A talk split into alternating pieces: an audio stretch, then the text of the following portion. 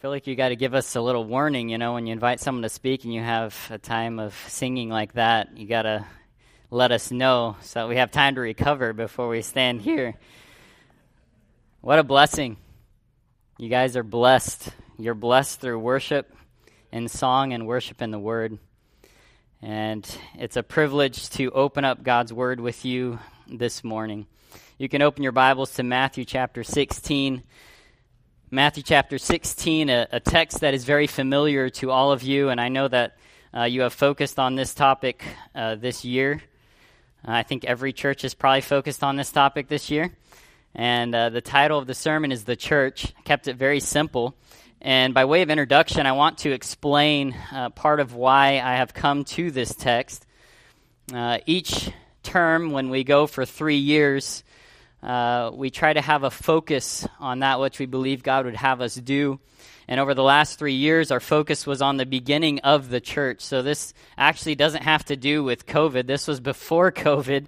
Um, uh, God already was impressing upon our hearts uh, as a church planning team of what the church is about and how do we simplify this? How do we get the basic essence of the church in a way that first generation Christians will understand and will become excited about. But I believe that it is uh, equally encouraging uh, for us today as we think about the church. I know a lot of questions have risen over the last year concerning the church. And there may be questions in your mind still about the church and, and why it is so significant and why it is so important and what do we do in the church and how do we function within the church and what are the non negotiables of the church. My goal this morning isn't to add anything to that. My goal this morning is to encourage you with what you already know and to encourage you to pray for those who are still wrestling with these issues and some of these questions. I will be honest with you, I have shied away from this text for my whole life until three years ago. There are a few texts that are very difficult in Scripture, and as a pastor, we come trembling before these texts. We do not want to misrepresent uh, God, and we don't want to put words in Jesus' mouth. I, I say it so many times as a missionary when I'm witnessing to people I tell them that my greatest fear would be to put words in God's mouth. And because of that, I stick to the Word of God and I, I do my best to explain that which is here so that they and you can see what is written here for yourself. I know there are many churches that say so many things and many pastors who say things that don't come from God. And that is tragic. So this morning, We'll look at one verse, but I want to take in the context here. And so I will read Matthew 16, 13 to 20, but I want to start with, but I want to focus on verse uh, 18. But let's start with uh, verse 13. And this is what the Word of God says Matthew 16, starting verse 13. Now, when Jesus came into the district of Caesarea Philippi, he asked his disciples, Who do people say that the Son of Man is? And they said, Some say John the Baptist, others say Elijah, others Jeremiah, or one of the prophets. And he said to them, But who do you say that I am? And so Simon Peter replied, He said, You are the Christ, uh, the Son of the living God. And Jesus answered him, Blessed are you, Simon Barjona, for flesh and blood has not revealed this to you, but my Father who is in heaven. And I tell you, you are Peter, and on this rock I will build my church, and the gates of hell shall not prevail against it. I will give you the keys of the kingdom of heaven, and whatever you bind on earth, you shall be bound in heaven, and oops, whatever you bind on earth shall be bound in heaven, and whatever you loose on earth shall be loosed in heaven. And then he strictly charged the disciples to tell no one that he was the Christ. Let me add verse 21 as well. And from that time, Jesus began to show his disciples that he must go to Jerusalem and suffer many things from the elders and chief priests and scribes and be killed, and on the third day be raised. Before we go any further, let me pray and ask God to bless the study of His Word this morning. Our Heavenly Father, we thank you that we have truth. We have your Word. We don't need to make anything up. We don't need to rely on stories or experiences that we have had, but we can come to Scripture and we can learn from Scripture. And we also acknowledge, oh God, that this is not a magical book. It is not a mystical book. We aren't digging down for secret truths that no one knows except for some higher authority within a church structure. God, this book becomes alive through the work of your Spirit. As your Spirit teaches us and impresses your truth upon our hearts. And so, God, we ask that your Spirit would do his work this morning, convicting those who need to be convicted of sin, encouraging those who need to be encouraged with the truth, and comforting those who are in suffering. And so, God, we humble ourselves and we put ourselves below the authority of Scripture because it is your word, and in doing so, we put ourselves at your feet this morning. And we ask that you teach us, that you instruct us, all for your glory and the building up of your church. We pray this in the name of Jesus Christ. Amen. The phrase we will focus on, and, and I will read it right now in Matthew 16, 18, the phrase that is very familiar. It says, I will build my church, and the gates of hell shall not prevail against it. I will build my church, and the gates of hell will not prevail against it. And I would like to highlight each word in that phrase as we go through the phrase, and we will bring the context to bear on the meaning of this phrase. I would also like to keep it very simple. Keep it in just four words, four words that I think you can tuck away and you can remember so that every time you read this text, these four words come to mind. And every time you are in church and you are thinking about the church, these four words can come to mind. So the first word is builder. Who is the builder of the church? The church's builder. We highlight the first word of this phrase, I will build my church. I will build my church. Who is the builder? This isn't anything new for us. The text makes it very clear. Jesus is the one speaking. He is the one who answers Peter. And so when he says, I will build my church, it is Jesus Christ himself. He is the builder of the church. It is unbelievable how many times I've heard phrases of pastors saying, well, I'm just going to put a church over there. Or I'm going to put a church in that city. We don't put churches anywhere. Christ establishes churches where he wants, and he uses us as his servants. Christ is the builder, and so it is important that we know who is Christ, and that is a significant part of this text. Within the immediate context, Jesus is the one who initiates this conversation. From start to finish, this text is about Jesus Christ.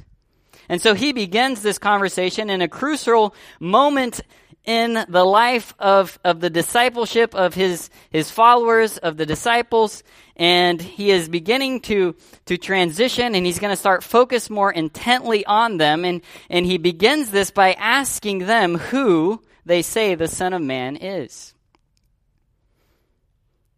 Now, there's some options put forward John the Baptist, Elijah, Jeremiah, one of the prophets.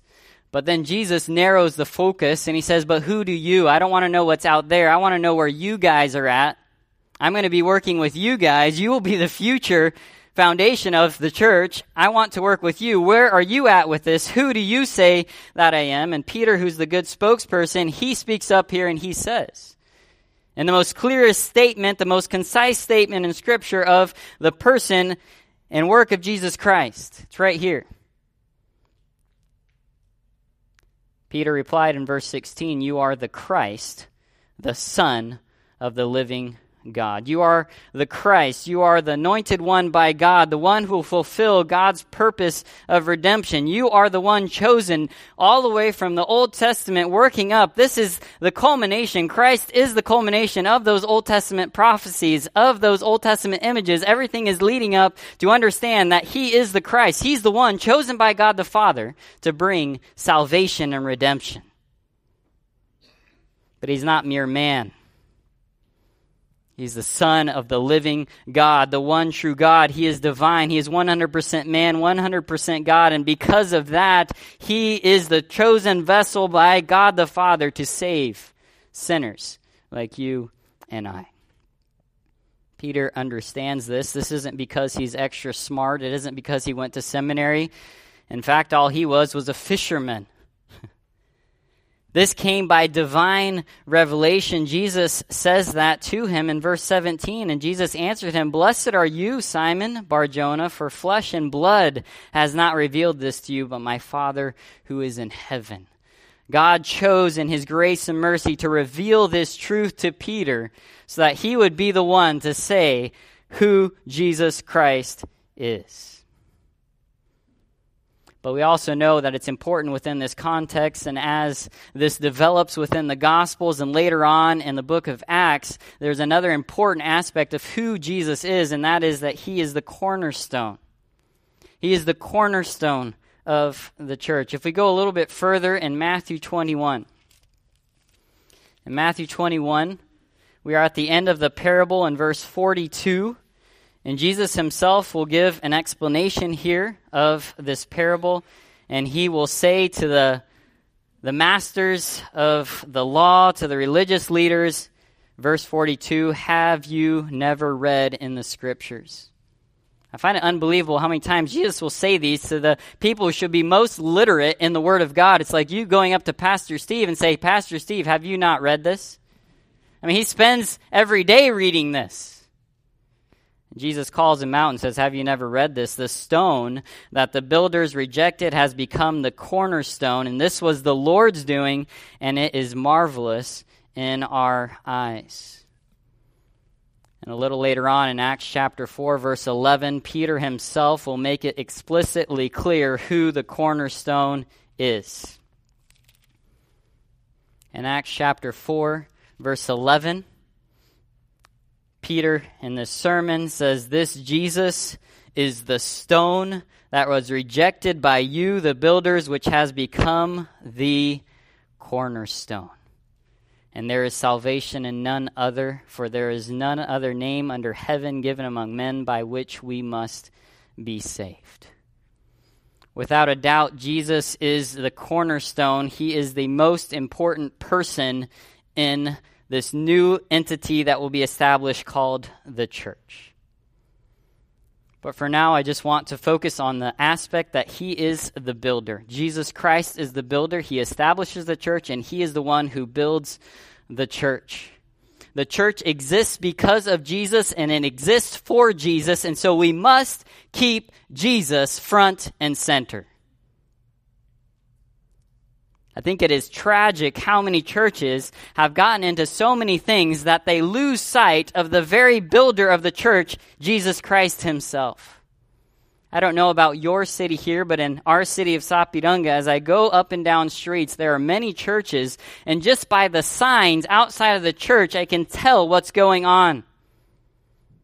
There is the church, there is the service for family, there is the Holy Spirit service, there is the casting out demon service. There is the blessing and prosperity service. There is the get wealthy service. There is the healing service. And I come and I say, where is the Jesus Christ service? Like, how did we get past him?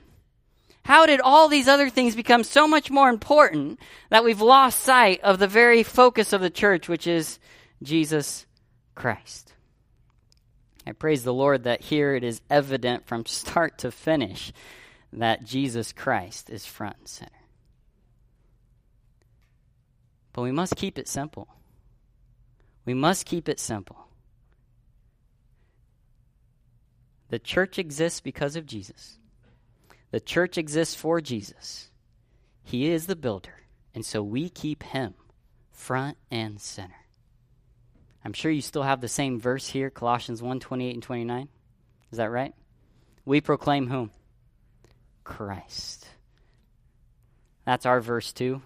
That's on our wall. And it's so deeply ingrained, it's our Wi Fi password. So if you guys ever come, Colossians 1 28 and 29, reference, Wi Fi password. Keep Jesus Christ front and sinner. Now, Jesus could have easily started the church as part of his personal, earthly ministry before returning to heaven. He could have been the one to give that very first sermon in Acts chapter 2 that gave birth to the church. He could have done that. But he didn't. Think about that. The very God man, empowered by the Holy Spirit, the promised Christ, the King, the greatest teacher that anyone had ever known or heard, decides to say here, You are Peter, and on this rock I will build my church. Matthew 16, 18, and I tell you, you are Peter, and on this rock I will build my church. This is the second word, beginning, the beginning of the church. The church is beginning. The next two words, will build. I will build my church. Will build is emphasizing the beginning. Jesus is introducing something new here. It is a new institution centered upon himself, my church, that will take place sometime after he spoke these words, will build. The church didn't start back with Abraham. It didn't start in the Old Testament. The church starts in Acts chapter 2, and this text is very significant because Jesus himself is introducing a new concept that looks forward, and he says, I will build it in a future moment from when he speaks these words, and it will be centered upon myself because it is my church. I believe the focus here is on the beginning of the church. This is a crucial moment in the ministry of Jesus here on earth. And he will devote more time and attention to preparing the disciples for what comes next. Like I said, they will be the foundation of the church. And so, we, now having the full revelation of Scripture in our hands, we know from Ephesians 2 19 and 22 that the church is on the foundation of the apostles and prophets, with Jesus Christ being the cornerstone. And so at this moment, Jesus is talking to Peter, and Jesus is explaining something new that will happen. There are two things that are clear. He is talking to Peter, and secondly, he delegates to Peter a certain level of authority and importance in the beginning of the church. Now, at the same time, there are two significant events that immediately limit and clearly establish these limits of Peter's authority and importance in case it goes to his head right away, which might or might not have happened. What's the first example? Right here, immediately in this context, we quickly understand that Peter does not have more authority than Jesus. Matthew 16, 23 makes that very clear when Jesus turns to Peter and says, Get behind me, Satan. You are a hindrance to me, for you are not setting your mind on the things of God, but on the things of man. That's a pretty clear signal that you've overstepped your bounds. So Peter is no pope with no authority equal to or greater than Jesus Christ. Let's make that very clear. The immediate context leaves that clear. The second incident happens a little bit further when they're in the upper room. And this one clearly shows that Jesus is, that Peter is not greater than the other disciples. He's not more significant and he doesn't have this primacy over his colleagues in this sense. In the upper room, moments before Jesus' trial and death, we learn quite painfully that he's not more important. Peter answers Jesus and says, Though they all fall away because of you, I will never fall away. He, he, he clearly separates himself from the rest of the disciples and tries to put himself on a higher level, and Jesus has nothing of it. And he says, Truly, I tell you, this very night before the rooster crows, you will deny me three times. You're not all that stuff. So, what does this have to do with the beginning of the church? As the scriptures unfold, it becomes obvious that Peter plays a fundamental, foundational role in the beginning of the church. Peter preaches the sermon that gives birth to the church in Acts chapter 2. He's the key person in the expansion of the church to the Gentiles in Acts chapter 10 with Cornelius. I believe Jesus is very intentional as he is speaking to Peter here in Matthew 16, 18. Jesus, the most important person in this passage and the most important person in the church itself, he still chooses to use someone for the building of the church. He chooses to use Peter. And the big question is why? Why Peter? Is there something inherently special in Peter? Well, we already saw there isn't. It was divine revelation that he received that allowed him to make the declaration of who Jesus is. We know that he's a foot in the mouth, Peter, right? You just have to read the Gospels. I mean, he's not your prime candidate. I think as we answer those questions, it helps us maybe unpack a little bit about what the rock is in this text. That on this rock I will build my church. I make it very clear Peter himself is not the rock. But I would say that that which Peter believes through divine revelation and him who Peter now proclaims through divine commission, then that is the rock.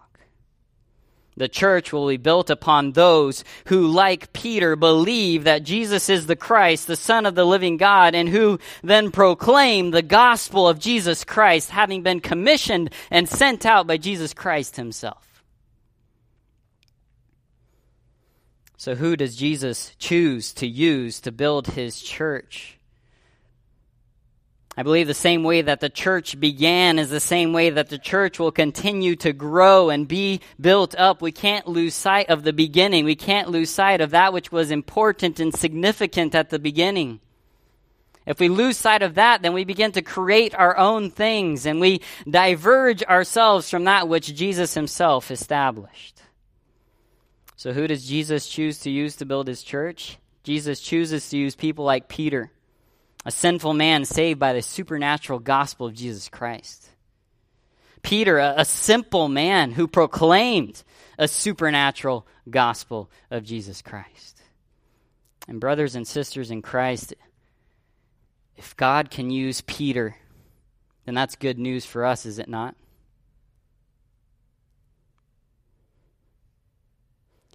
God wants to use you and me, those who have believed in Jesus Christ and those who proclaim Christ, to carry on the mission that Christ started and to build up the church upon which he is the cornerstone and the founder and the builder. So, if we're going to keep it simple, we must remember that the church grows when the gospel of Jesus Christ is believed and proclaimed.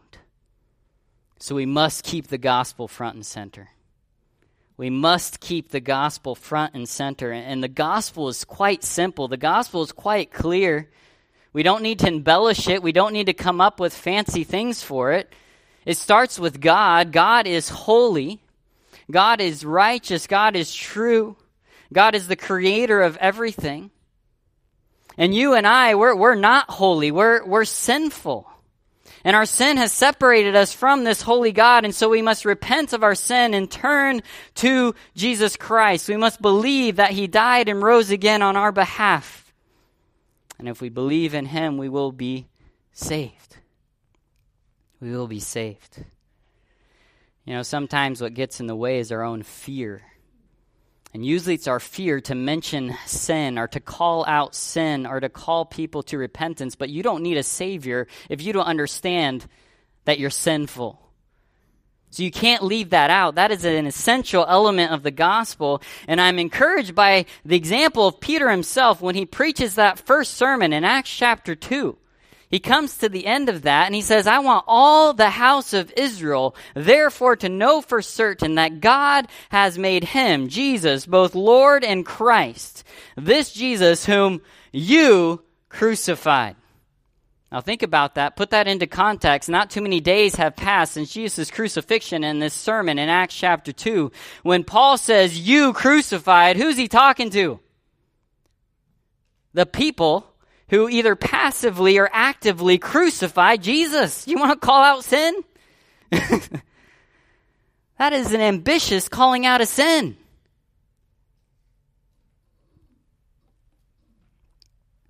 God has called us to proclaim the gospel with clarity. We must do so because it is as the gospel of Jesus Christ as it is proclaimed, that's how God ordained for people to be saved. This is the means that Jesus chose to bring life out of death, to bring light out of darkness, and to make a family out of complete strangers. And so the result of this is what? The church. The church. This is a new reality. It's being in Christ. This is now what defines this community that surrounds Christ. It's the Christian bond, it's the fellowship. And so I want you guys to get this third word it's bond. I will build my church, emphasizing the next two words, my church. This is the bond. This is essential. This is why Christ saved us. He called us out of darkness and He brought us together in Christ to have fellowship that no one else can understand. Something unique to the church, unique to Christianity. The bond. So, who does Jesus call to be part of his church? The church is the gathering of those who have been called out of darkness into light. The phrase, my church, church here, ecclesia, I know we've heard lots about it. But just reminding ourselves at this point, there is no denominations, there is no buildings. This is focusing on a gathering, those who have been called out and united for one purpose. And that's what the church is. This is the gathering of those who have been called out of darkness and called into his marvelous light. Peter says that in 1 Peter 2 9 and 10. That's what the church is. When we lose sight of that, we lose sight of our identity and we lose sight of that which unites us. We're the called out ones. And then the church is the gathering of those who belong to Jesus Christ. My church. We belong to Christ. He is our Lord. He is our Master. He is our Savior. And so as we gather together, we have this in common. We have all been called out of darkness into light, and we have all been put under the Lordship of Jesus Christ. He is our Master, and we do everything to honor and praise and glorify Him. And so the church gathers to express this amazing bond that we have in Christ. It gets tragic to have people who profess Christ as Savior and don't understand or value the local church. It's far from Jesus' original plan here. The very reason you were called out was that you could be part of something, not to be an island to yourself. And so it is essential that we have this fellowship. And so we must keep this bond. We must keep this importance of true Christian fellowship front and center. We can't lose that. I know this was challenged throughout the, the last year and it continues to be challenged, but this is one of the essential aspects that is right from the start as Jesus introduces the concept of the church. The meaning of church itself is that we come together because we have this in common. I know over the past year I've tried a little bit of everything, and I'm sure you guys have done different things too. I had virtual afternoon coffee and tea, not the most exciting thing, not very delicious. And I've preached to a camera a few times. But can I just say this? Nothing compares to the gathering of God's people in order to tangibly express the bond we have in Christ. Nothing. Amen to that? And I believe that the greatest expression of this bond will take place in heaven, will it not? When we'll be united forever and we will not have any hindrance of sin. And I don't know about you, but I don't want to go to virtual heaven. Anyone want to go to virtual heaven here? No. Because the bond isn't just virtual. So let me put it this way I say this to emphasize that our heart's greatest desire and goal should be together. And I know I'm, pe- I'm, I'm preaching to the choir here. But our heart's greatest desire and goal should be together. So may we never let our hearts settle to the point of being comfortable with anything less. I understand that there will be periods of time where we will be uncomfortable and we will not be able to do what our heart's greatest desire and expression is. But our heart will always continue to long for that which is best. Now, as I said, Jesus brought us together. That's the church, that's the bond, and He brought us together for a purpose. We have a very clear purpose that Christ Himself has given to us. We are not a mob, that's someone with no purpose. Okay? And we're not a social club, which is just to hang out. God's given us a very clear purpose. The end of the phrase says, And the gates of hell shall not prevail against it. The gates of hell shall not prevail against it. The last word is battle. Battle. At the very least, we must acknowledge that this terminology emphasizes a spiritual battle, a war that is going on surrounding the church. There is a battle taking place because if the gates of hell are not going to prevail against it, then implicitly the church has a mission here.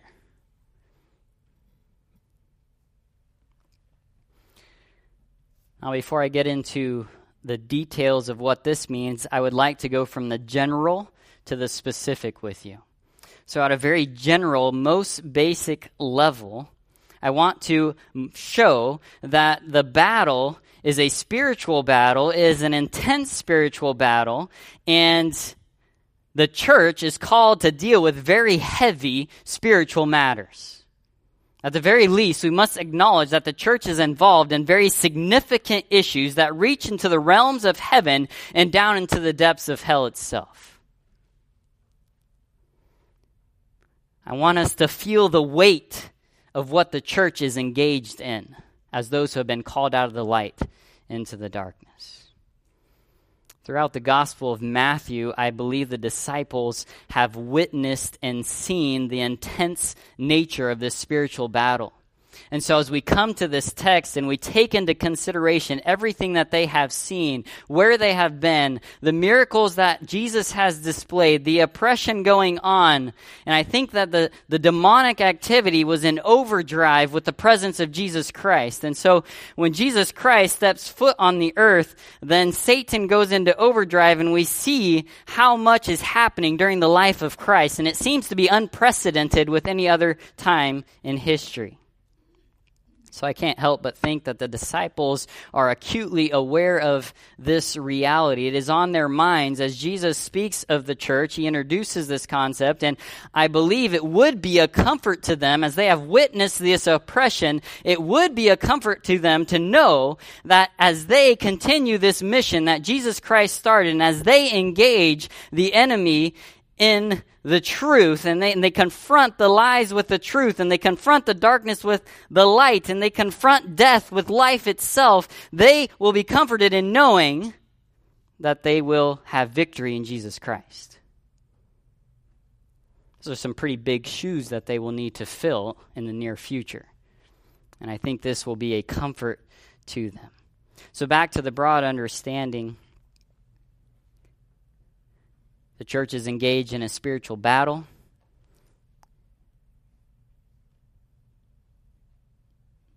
And this is heavy matters.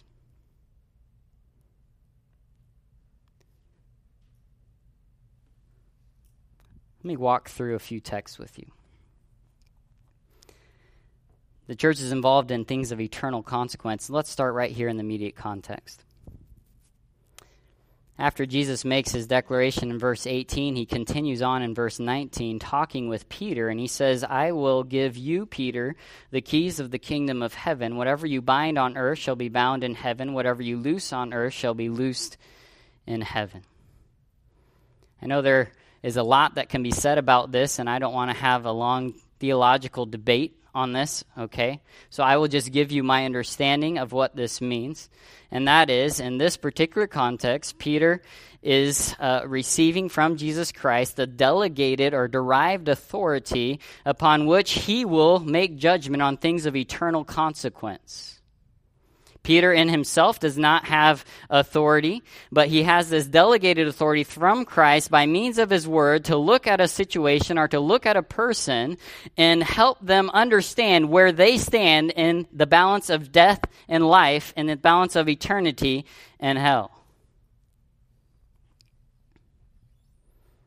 If we go on a little further, in Matthew 18, and when we get to the text on church discipline, Matthew 18 18, um, after this process of church discipline, the same terminology is used again, and I believe this now is in reference to the church leadership or the church as a whole. And so that which Jesus spoke to Peter now is being uh, spoken in terms of the church. And I believe the church also has been given this heavy, weighty responsibility that is derived from Jesus Christ. The authority comes from Christ and His Word to look at a situation, to look at people, and tell them where they stand in terms of eternity, to pass judgment in that sense.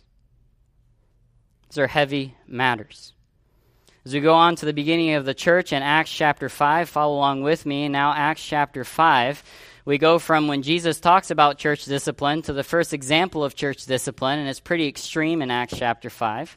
We don't practice it in this way anymore for, for a good reason, right?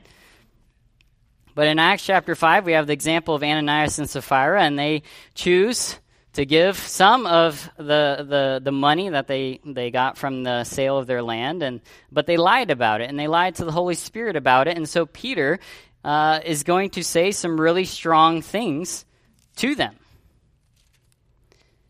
In Acts chapter 5, verse 3, this is what Peter then says. Peter said, Ananias, why has Satan filled your heart to lie to the Holy Spirit and to keep back for yourself part of the proceeds of the land? Is that heavy? It's not every day that you say something like this, right? Darren, Satan has, no, like, you don't say that.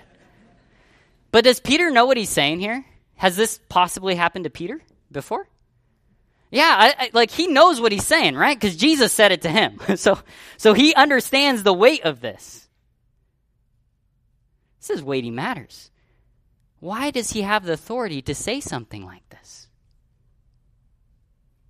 I think it's because believe because Jesus has called him and called us to make very serious statements that have to do with eternity. And in this case, what happens to Ananias and Sapphira? They're church disciplined, not only out of the church, but out of this world. They're killed. Very significant how it starts. Move on to Acts chapter 8. In Acts chapter 8, in verse 20, we have uh, some conversions taking place, and, and they call Peter and John. And so here we have Peter speaking once again. And there's a guy named Simon who uh, becomes very impressed with the gifts of the Holy Spirit, and he thinks that he can buy them with money and that he can manipulate the divine through his own natural human resources. And so, what does Peter say to him? May your silver perish with you, because you thought you could obtain the gift of God with money. You have neither part nor lot in this manner, for your heart is not right before God. Is that serious? He's saying this person has no law and no right and no part with what God is doing. Those are some serious, weighty statements. If we move on into the epistles, and there's tons of examples, but let me just do two more. Galatians chapter 1. Now it's the Apostle Paul. In Galatians chapter 1, verse 9, and he says it a few times actually, but Paul is very strong here. Galatians 1 9, he says, As we have said before, so now I say again, if anyone is preaching to you a gospel contrary to the one you received, let him be what? Accursed, anathema, let, let, let him burn forever in hell. Is that heavy or not? These are heavy, heavy matters. Things that Jesus Christ has called his church to engage in. The last one would be Ephesians chapter 6, a text very well known. Ephesians chapter 6, we come to the end of the book, and Paul exhorts the Christians, the believers, to stand firm in the Lord. He emphasizes the spiritual battle that is taking place upon which the church is engaged. And he says in verse 11, Put on the whole armor of God that you may be able to stand against the schemes of the devil. For we do not wrestle against flesh and blood, but against rulers, against the authorities, against the cosmic powers over this present darkness, against the spiritual forces of evil in the heavenly places. Therefore, take up the whole armor of God, that you may be able to withstand the evil day, and having done all, to stand firm. We know this, but I think we need to be reminded and confronted with the very serious nature of what the church has been called to do. The church is on a mission and we are engaged in warfare, and this warfare is not a trivial matter. And so we can't take it lightly. The church has been called to engage in a battle. Now let's go back to Matthew 16, 18, and let me go from the general of spiritual warfare, heavy matters, battle, to the specifics now of the gates of Hades, or hell, or death.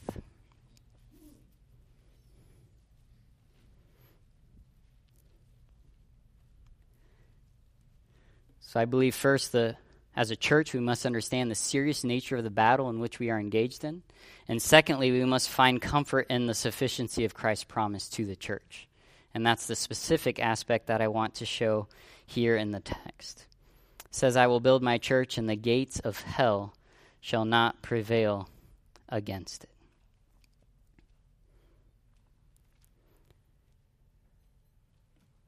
Let me ask just a question. When was the last time you were attacked by a gate? Anyone attacked by a, you know, watch out, here comes the gates. Watch out, watch out. Now, gate, gates are defensive, right? We agree on that. Gates are defensive. Gates are to keep things out, keep people out, keep stuff out. They are a, a defensive weapon. And here we, we have this, this tension between gates and prevailing or overpowering or overcoming. And, and I want to be careful to show that prevailing or overpowering or overcoming doesn't overpower the gates to the point that the gates can't be defensive still. I think there's a way that you can be defensive and still overpower and still be victorious when the defense wins.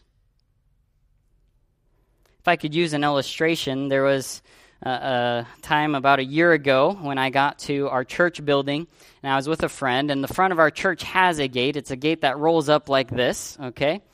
and it's supposed to go all the way up. And so you roll it up, and I went in and I got some things. I came back to the car, and there, when thunderstorms hit, they hit. I mean, they like, you know, buckets, buckets come down. And so I just got in the car, and I remembered like I had forgotten the key, right? So the the rain just poured down right then. So I ran in to the church. And I discovered that the gate was about this high because I had an encounter with the gate right about here. And can I tell you something? That gate prevailed against me. this is for Grant. I gave my blood for the church. Uh, have you given your blood for the church yet? Uh, not yet. Yeah, it prevailed against me. It overcame. It overpowered me. Even being defensive and even being motionless, it still overpowered me. Why? Because I was on the offense. Because I was running. Because I was taking the initiative.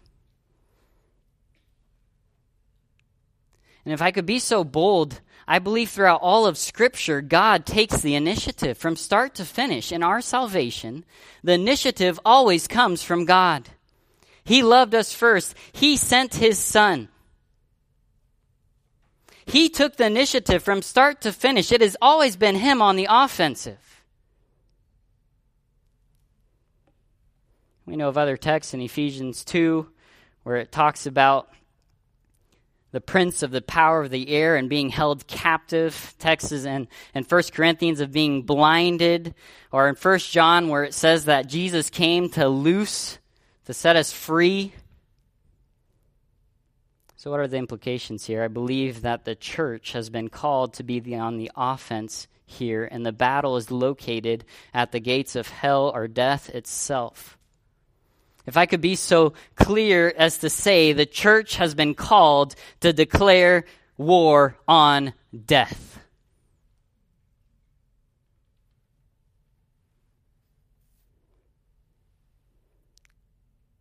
And I think the irony of the days in which we live is that I think the world tried to declare war on death. And quite frankly, there's a huge sense of impotence and frustration, is there not? But here's the thing for us, not so for the church, because Jesus promises the church's success. Because he himself takes the initiative. He took the initiative. He went to the cross. He defeated sin and death. And then he said, come and do likewise. Go into all the world and preach the gospel of Jesus Christ. As I have been sent from the Father, so I send you. The end of the gospel of John.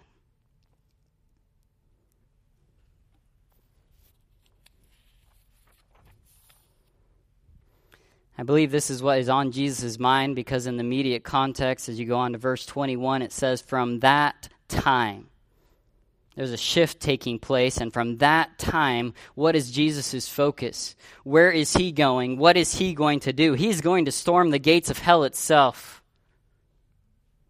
says from that time Jesus began to show his disciples that he must go to Jerusalem and suffer many things from the elders and chief priests and scribes and be killed and on the third day be raised. We have the promise of assurance of victory because Jesus already did it. Jesus has gone before us. He took the initiative. He went to the cross. And He has set the pattern for us. We must follow in His steps. So we must go into the realm of darkness to bring light. We must go into the territory of death to bring life. That is our mission. That is our calling. That is why we are here. So if we were to keep it simple, it's this the church battles the realm of Satan, sin, and death in order to bring new life through the death, burial, and resurrection of Jesus Christ. So we keep strategic, aggressive, intentional evangelism front and center. Let me put it this way the final part of this verse isn't really needed if you aren't engaged in the battle. Why would you need to be comforted if the gates of hell and death don't threaten you, aren't even in sight? How do you storm gates you don't come in contact with? And I was challenged with this as I think about the local church. Could it be that many churches have become cruise liners instead of aircraft carriers? Could it be?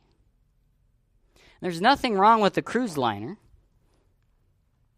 I've actually used the cruise liner as an illustration in a sermon of our all inclusiveness in Christ, that it's a package deal that once you accept Christ, you get everything. But the purpose of the Christian life isn't just a cruise liner. I think as a church, we've been called to be an aircraft carrier where we are training up and sending out people locally and globally to invade the realm of darkness to bring the light of Jesus Christ.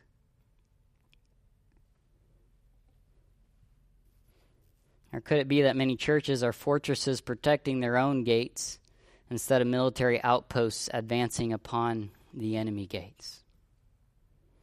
Now, I understand that when we attack, and we see this throughout Scripture, the enemy does not stand still. He doesn't just sit back, relax, and watch his kingdom be attacked and destroyed. He fights.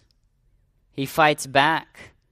And I encourage my people that when we have the sad stories, when we have the people who make professions of faith and then walk away, or we have people who have been lying to our face about things that we were helping them with and they were turning around and using it and selling it and buying drugs. And we get disheartened, and I look at them and I say, This confirms that we're in the battle.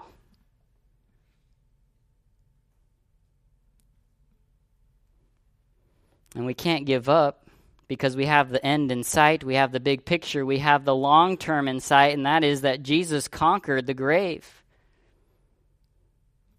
And Jesus will save. So I understand we need defense as well. But over the last three years, I personally have been confronted with my need to engage in the battle with strategic, aggressive, intentional evangelism. If I could finish with just one testimony from the life of the Apostle Paul in Acts chapter 26, you can turn there with me. We're at the end of uh, Paul's ministry. He is making his defense before the most important people of his day. And I love that his defense always includes the gospel and his salvation. But what stands out to me in this final defense here and and his words and what he believes God has called him to do, it's just amazing. And, and I hadn't paid attention to it. I hadn't noticed it in light of the spiritual battle upon which we are engaged in. So in Acts chapter 26, verse 15, Peter is having this interaction with the Lord Jesus Christ at his moment of conversion. And he says, Who are you, Lord? And the Lord Jesus answers, I am Jesus whom you are persecuting. But rise and stand upon your feet, for I have appeared to you for this purpose, to appoint you as a servant and witness to the things in which you have seen me, and to those in which I will appear to you, delivering you from your people and from the Gentiles, to whom I am now what? Sending you. I love it. Deliver you from the very people I am sending you to. And what is he to do? What is his mission? Verse 18 to open their eyes so that they may turn from darkness to light and from the power of Satan to God. Have you ever thought of it in those words? I can't believe he said this to the most powerful people. My job is to turn you from darkness to light and from the power of Satan to God. Have you ever thought of your mission in these terms? Your calling in these terms?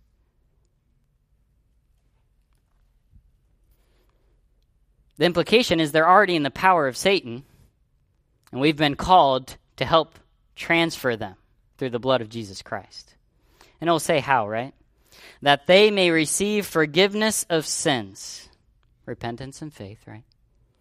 And a place among those who are sanctified by faith in me, Jesus Christ. What's a place sanctified by Jesus Christ? What, what is that? A place among those who are sanctified by faith in Jesus. What do we call that? It's one word and it's the title of the sermon the church. The church. That's our mission so clearly stated. We've been sent out to help transfer people from darkness to light, from the power of Satan to God Himself. And how do we do that? Through repentance and faith in Jesus Christ. And it doesn't stop there. I love it. As you pay attention in Scripture, it never stops there. So that then they can have a place in the church.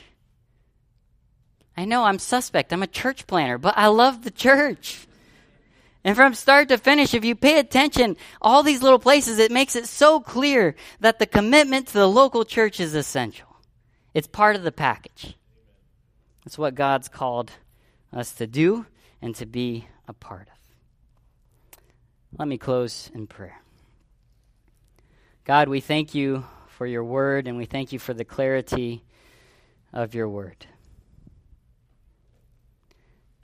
We thank you for Jesus Christ and we thank you for the mission that He has given to us as the church. It really is an impossible mission. And I think that just magnifies the privilege we have to partake in it. Because as we do what you have called us to do, you do the work. You build the church. You bring us together in beautiful bond.